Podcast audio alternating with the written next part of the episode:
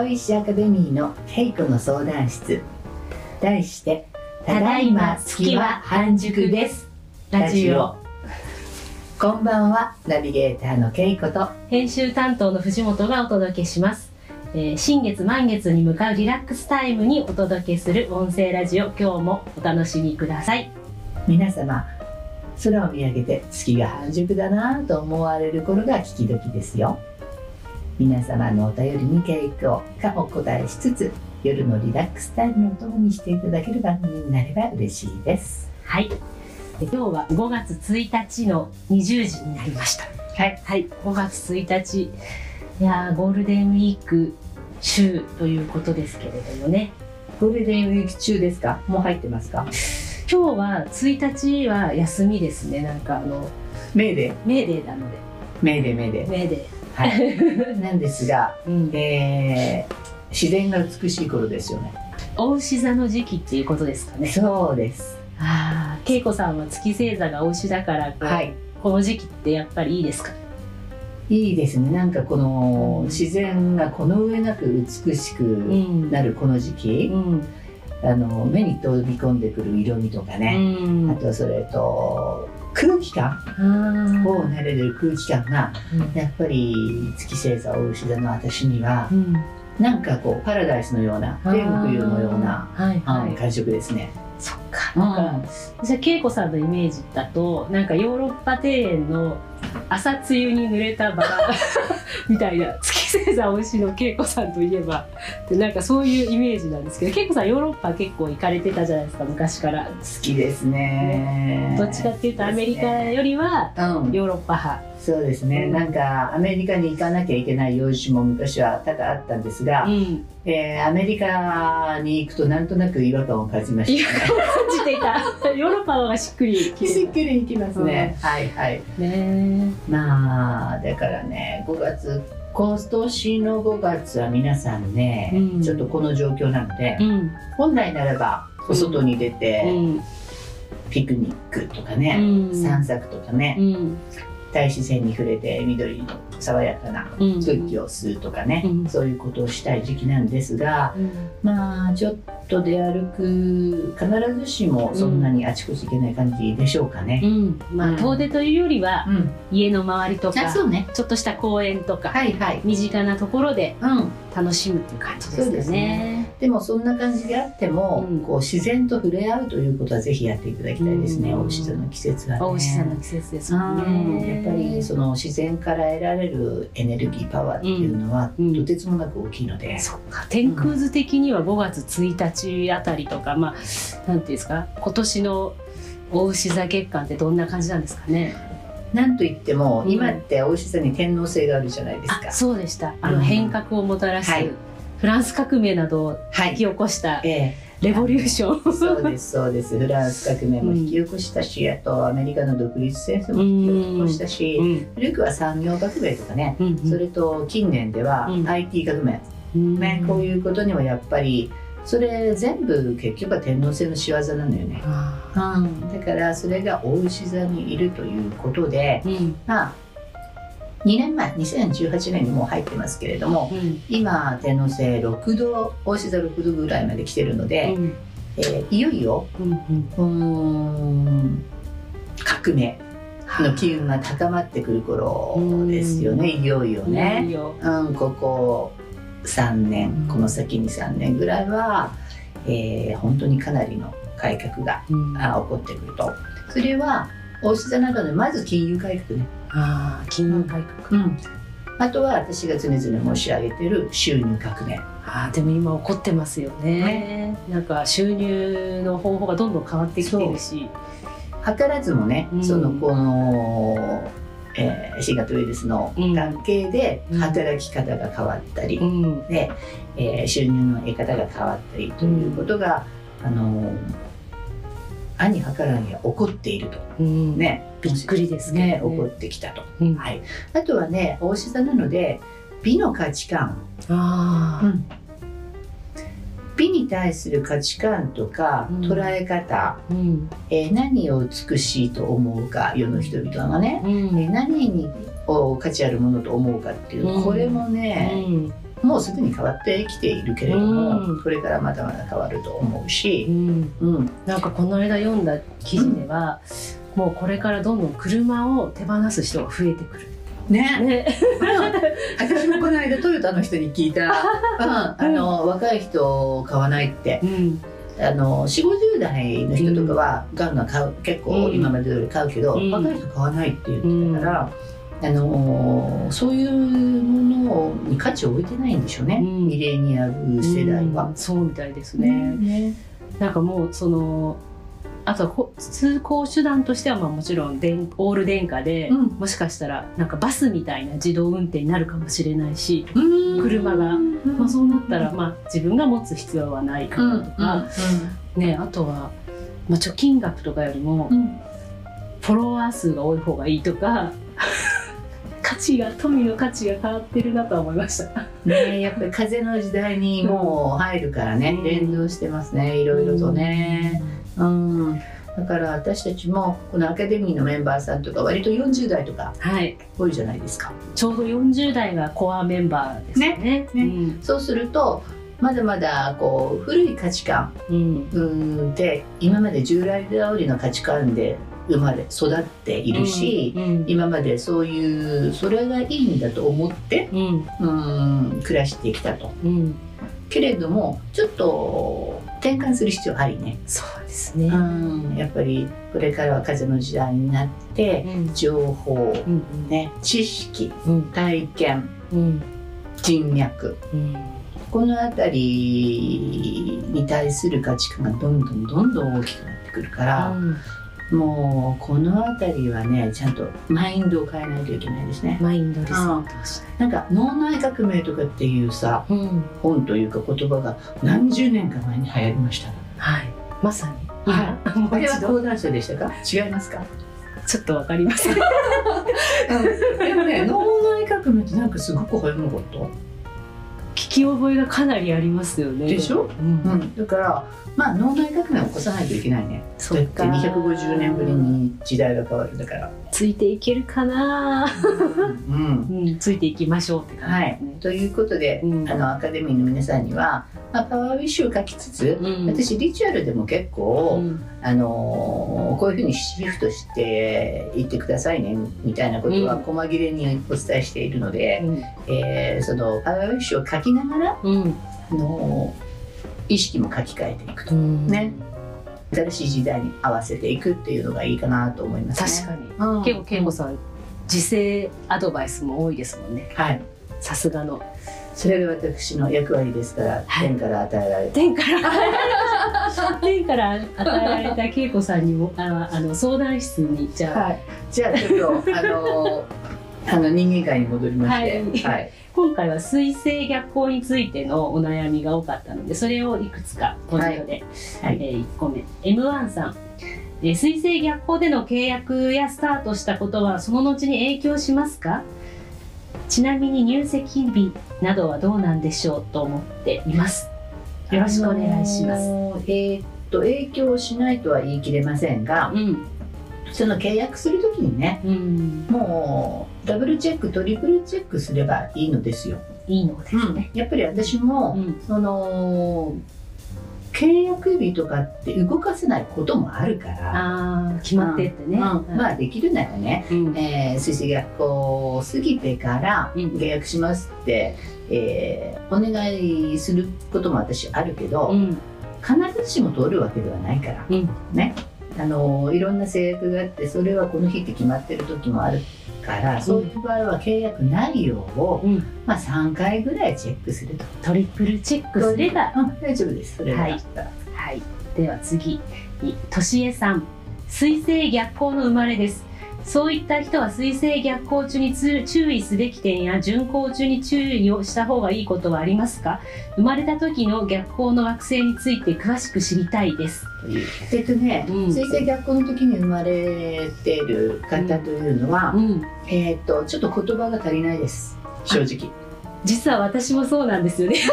うん、すごい納得しますね、あのーはい。えっと私いろいろ見てきていて、うん。説明不足のことが多い水星逆行中に生まれている方は。なるほど、あと誤解も受けやすかったりとか、うん。えっとこいろんなことが言葉足らずになりやすいし、うん。あとやっぱりそれはね恋愛面でも、うん。それから仕事の面でも、うん。もうちょっとそこをきちんと説明しないとっていう、えーしみるなぁみたいな、私もね、まああのー OL 時代にね、はい まあ、いろんな人の性格、ね、合否を見てるので、うん。同僚とか後輩先輩上司とか、はいはい。でねそれそこちゃんと説明しないとっていう人は大体水星逆行のままでしたね。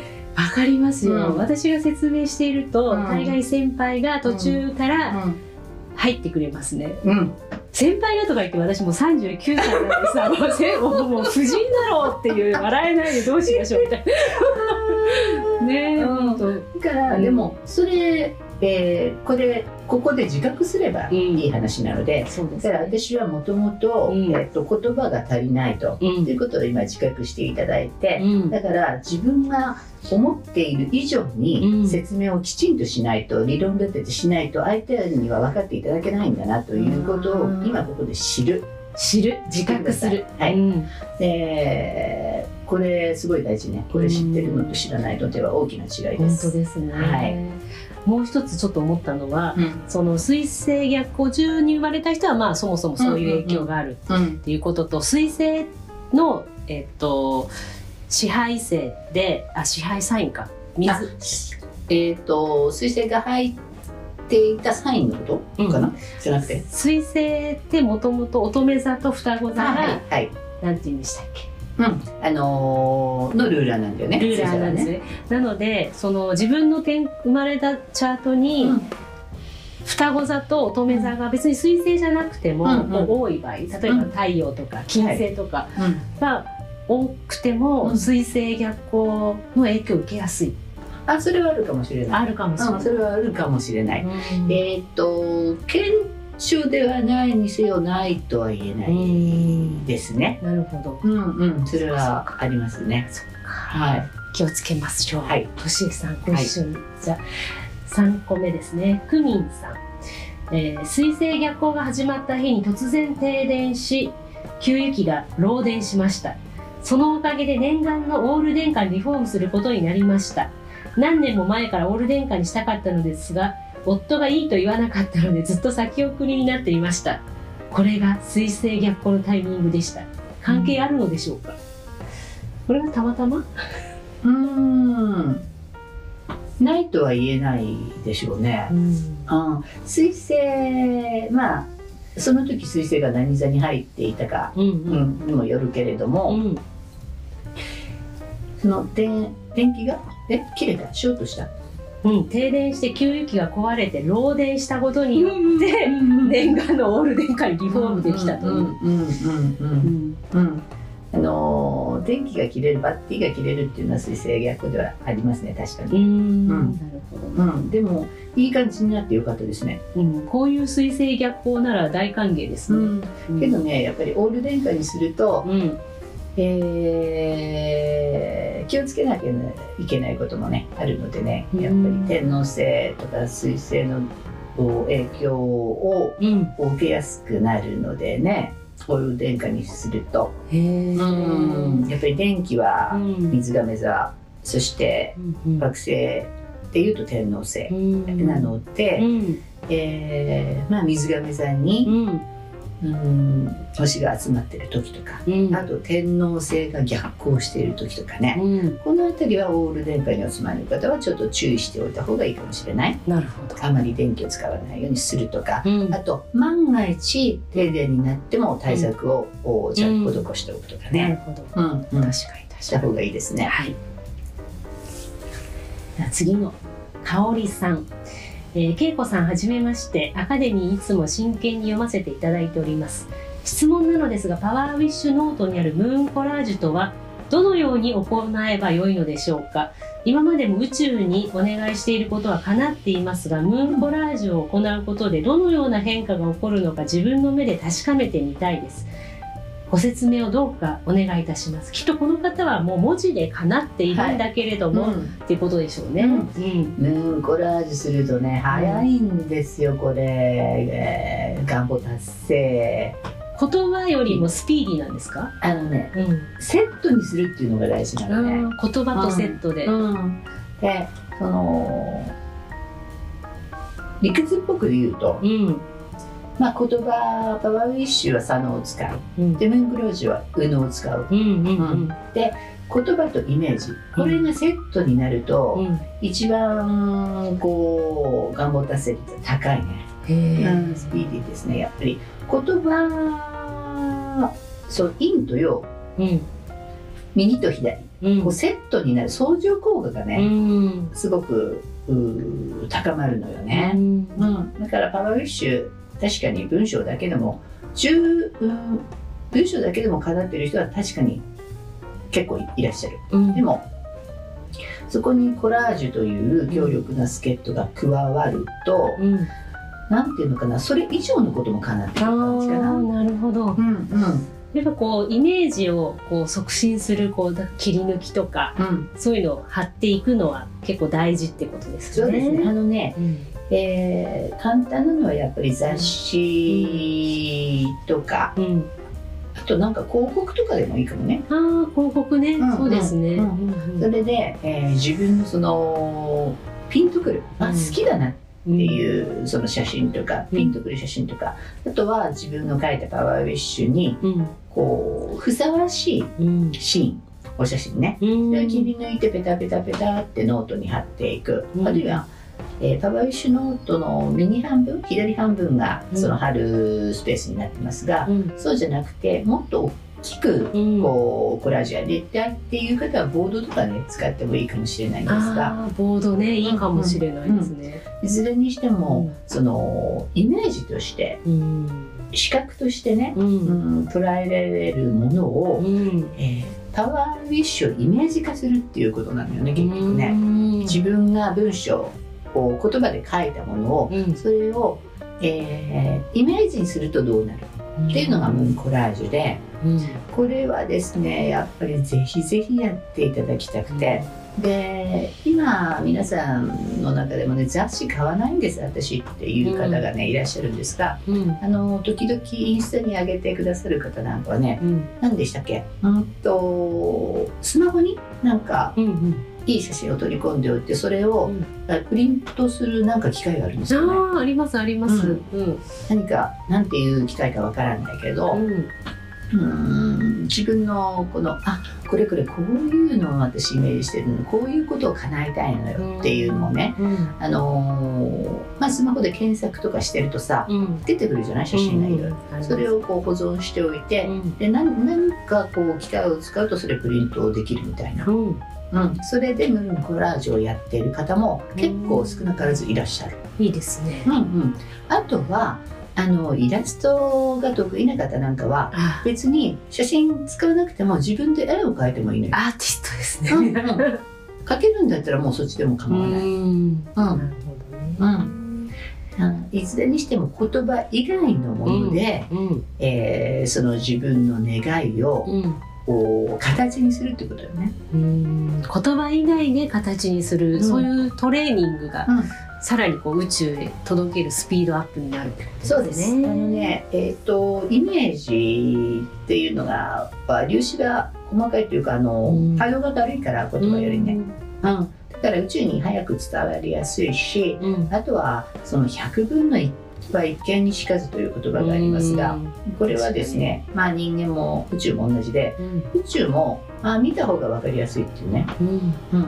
で、宇宙は別に写真見せなくても自分のイメージの中で、うん。えーイメージすると、うん。こう宇宙としてはちゃんと受け取ってもくれるんだけど、うん。でもそれを私たちは視覚でも見えるように。